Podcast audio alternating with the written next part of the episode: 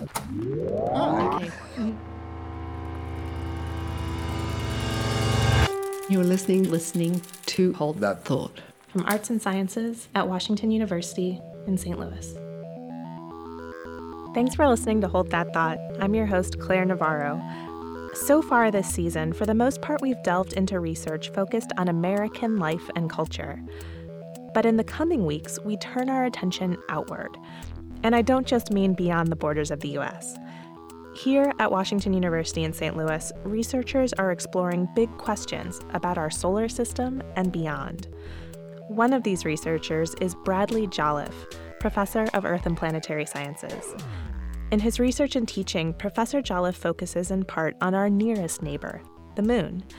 So, 40 years after the last manned mission to the moon, how do scientists like Jolliff study it? And what mysteries remain? For answers to these questions and more, stay tuned. Here's Dr. Jolliff a lot of times we, we tend to think of the moon in a way of, oh, you know, we've we've been there and done that. We studied the moon, we've got samples from it. But I think of it like a differentiated planet because it has a core, it has a, a mantle and a crust, and a rich geologic history. And it's really a, a complex place. I mean, we learned an awful lot by going there with humans. And I, I think we sometimes fall into the trap of thinking that we know it all when we really don't. What I'm encouraged by is that I've got students here at, at Washington University who share my enthusiasm, who recognize that the moon is a great place to go and, and study. Jolliff's enthusiasm for the moon began in what may seem like an unlikely location South Dakota, specifically, the mineral deposits around Mount Rushmore. My training is in geology, and, and I actually started by working on a project in the Black Hills of South Dakota in granitic terrain. Well, at the same time as I was getting my PhD working in that area, I worked with a professor, Jim Papike, who's now at University of New Mexico, who was one of the early scientists working on Apollo samples. And he got me interested, got me hooked on, on Apollo samples and, and lunar geology and, and trying to understand these things. And so it just so happened that when I was graduating, a position came open actually here at Washington University working on Apollo samples. And so, even though that was not my primary specialty, I thought, well, this is a good opportunity to take something that I've pretty much just got hooked on and, and run with it. For many years, scientists within the Department of Earth and Planetary Sciences have been working with lunar rocks, including those Apollo samples that first hooked Professor Jolliff. He and his colleagues continue to learn a lot from these pieces of the moon. The idea is to look at the samples, figure out what they're made of, what's their chemistry, what's their mineralogy, and then try to put that in a context of our knowledge of a geologic framework and say, you know, how did they form? Where on the moon did they come from? Did they come from deep? Did they form at the surface? Um, what can they tell us about the, the, the current distribution of materials at the moon, but also the past history? Not all of the samples studied at Washington University were collected by humans. Other pieces of the moon made their way to Earth without the help of spaceships. Once we learned to recognize lunar materials from the Apollo samples, it wasn't long before we started finding meteorites on Earth that are actually pieces of the moon blasted off by big impacts. And one of the samples that was obtained recently by uh, my colleague Randy Korotev, who, who is sort of the dean of lunar meteorites, is this one called uh, Shisr 161. According to Jolliff, Shisr 161 is a pretty typical lunar meteorite. It has bits and pieces of many different rock fragments that have been kind of welded together. So, in one meteorite, it's like having a whole little sample collection. This type of rock is called a breccia, and each little breccia fragment, or clast, is analyzed. What we find interesting is in this one small meteorite with these little clasts, there appear to be pieces of rock that formed and, and have components that come from deep in the moon, like toward the base of the moon's crust or even its upper mantle. And this is telling us some things about the moon that we really didn't quite understand before, even though we have all of these Apollo samples and 40 years of analysis of materials. In the case of Shisr 161, analysis revealed that this meteorite resulted from a very large impact of the upper lunar crust. But looking at samples, whether those from the Apollo missions or meteorites like Shisr 161, isn't the only way that scientists study the moon.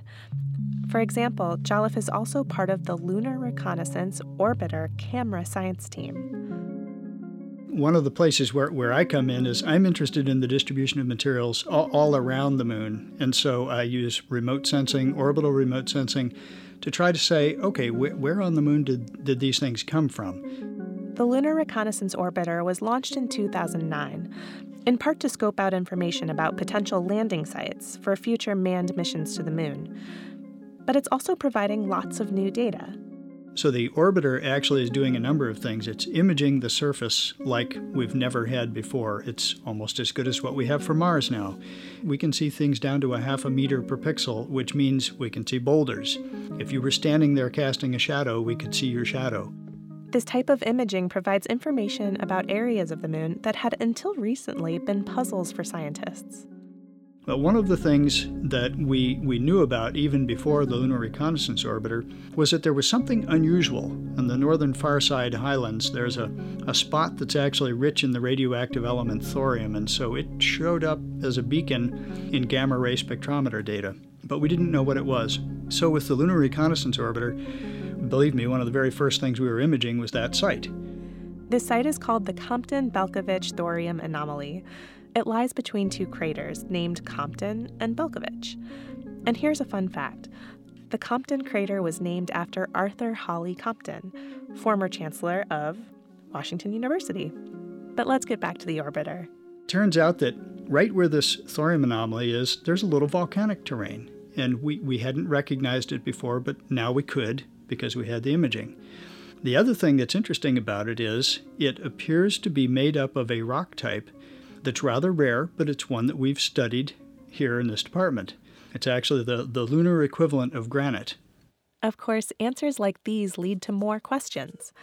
Researchers are now exploring how this type of granite was formed. But how will these newer questions be answered? I guess what I'd really like to do is go back to the moon, go to the Compton Belkovich location, collect some samples, bring them back to Earth. Well, okay, that's not going to happen anytime soon. Probably not in my career. So maybe I could send a robot there and let the robot do it. And this leads us to yet another type of exploration. We've talked about rock samples and orbiters. But what about robots?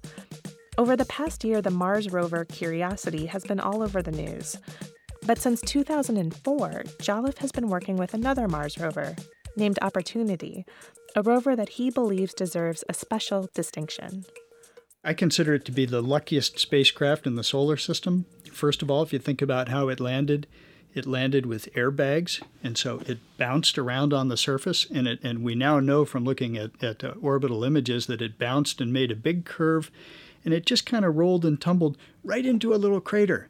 So it was like a solar system or a cosmic hole in one. And then when we popped up the mast, Sitting right in front of us were some rocks that sort of answered the major questions we had for that landing site. That was the first of many successes for Opportunity. It went on to explore deeper craters, providing a greater understanding of Mars's geologic past. And it just kept going. The rover a long time ago drove out of its landing ellipse and into a whole new geologic terrain. So it was almost like getting a new mission. It's really a fantastic example of how a mission to the surface of another planet should go. Nearly 10 years after it landed, Opportunity is still roving. And Jolliff is part of the team that decides where it should go next. Every other day or so, we have operations meetings, and, and I'm part of the long term planning team. And so from time to time, I lead the discussion that, that says, here's what the rover's been doing, here's what we're planning on doing today, here's what we need to be doing in the next coming weeks or months, and then we go about doing geologic exploration on the surface of Mars.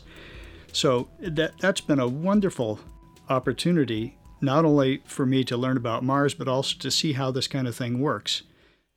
So, to get back to the moon, with all of this experience with a Mars rover, Jolliff sees a great opportunity for learning more about a place much closer to the Earth than Mars. So we could have a very nice, what NASA would consider discovery level mission that would send a lander to a place like Compton Belkovich with a rover, much like the Mars rovers, perhaps something that could be teleoperated. Unlike the Mars rover, a tele-operated lander on the moon wouldn't have an extreme time delay with Earth. And Jolliff already has a wish list of where he'd like this potential lander to go. On the far side of the moon, there is a giant impact basin called South Pole Aitken Basin. It's about 2,500 kilometers in diameter, so it's, it's huge. And there's a huge question about the solar system that we could address there. This huge South Pole Aitken Basin was created some 4 billion years ago during a huge impact bombardment of the solar system. This same bombardment left visible scars on Mercury and Mars. And the South Aitken Basin is of interest to us because it's, it's the biggest and the oldest of the well preserved basins. So, if we could go and get some samples of that material and figure out when it formed, we can really understand something about this giant cataclysm that took place, a real important period of time. On Earth, life was just starting to get a hold, environments that were habitable for, for life to get going were sort of in their formative periods. And so, understanding what was going on at that time and what caused that cataclysmic bombardment is, is a key question. There are some very interesting ideas, and they're testable. So, the South Pole Aitken Basin is one intriguing destination. But where else should the rover travel? Second place is the poles of the moon. The permanent shadow areas are some of the coldest places in the solar system, and there are ice deposits there. We now know this. We don't know the composition of the ices, we don't know how they formed. But this is interesting because, well, first of all, where did the ice come from? Can it tell us anything about where Earth's oceans and water came from if they weren't part of the planet to start? And how might we use those? Is there a fresh supply of water just waiting for us to go to the poles and melt it? Or use that water to produce oxygen and hydrogen for fuel? So, you know, these are questions that we could easily answer these with a mission to one of the poles. Whether it involves examining rock samples, using data from orbiters, sending rovers, or even sending astronauts, Jolliff believes there's a fascinating future for lunar exploration. I love Mars, don't get me wrong, and it's a it's a goal for human exploration, but it's still a ways off in our future. Right now I've got students who would love to be those next astronauts, learning how to live on the moon, learning how to work there, doing some of the good exploration that remains and, and oh, by the way, have you ever seen the Earth from the moon? It's gorgeous.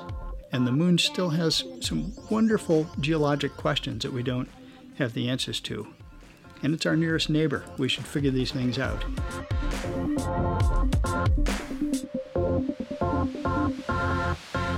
Many thanks to Brad Jolliff for contributing to Hold That Thought.